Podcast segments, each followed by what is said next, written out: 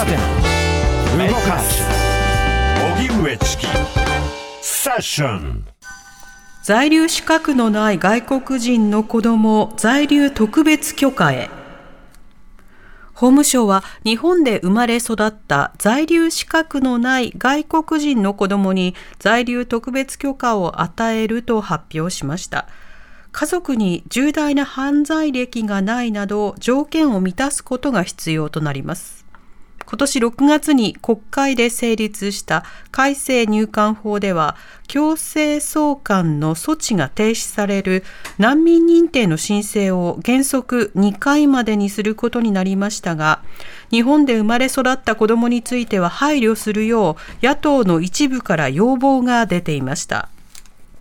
対象となるのは法改正の前に日本で生まれ育ったものの在留資格がない子どもおよそ200人で法務省はこのうち少なくとも7割に対して許可する見込みとしています。はい。さて気になったニュース一つ。はい。在留資格のない外国人の子供に在留特別許可が与えられると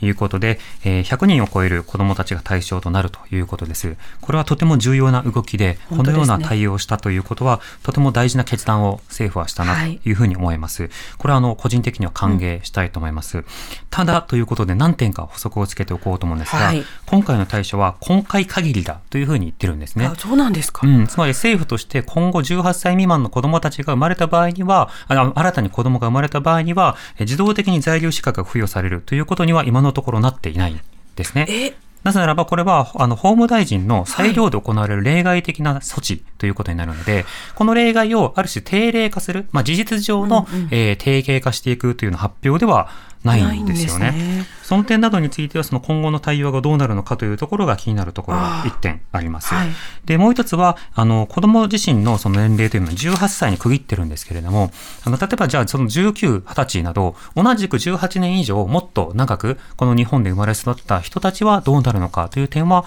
当然残ることになるわけですよね。その人たちも成人しているとはいえ、その後の様々な問題というものが、あの、残っている状況にあるので、それがまず1点、またさらにあります。はいまた加えて、この犯罪歴というふうに言ったときに、その何をもってその犯罪歴の線引きとするのか。例えば、その今、えー、時事通信のそのあの報道によると、ええ、不法入国のほか、薬物使用や売春、あるいは懲役1年超えの実刑ということになっているわけですけれども、そうしたその事案というものの線引きが今後どうなるのかというところも気になるところですね。で、ねうん、えー、一つ忘れてはいけないのは、この入管難民法が改定される際に議論になった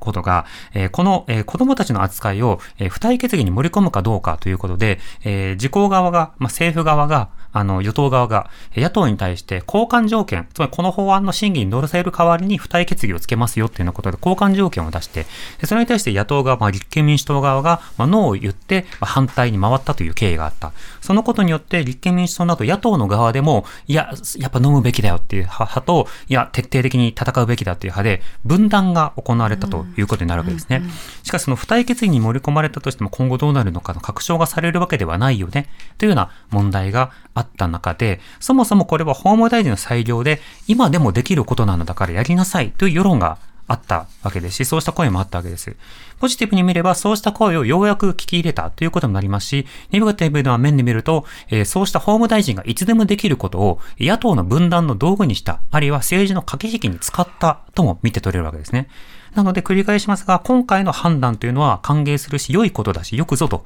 いうところはあります。ただし、今言ったような経緯と、そして注意点などを踏まえて、押さえておくべきニュースなのかなと思いますね。荻上チキ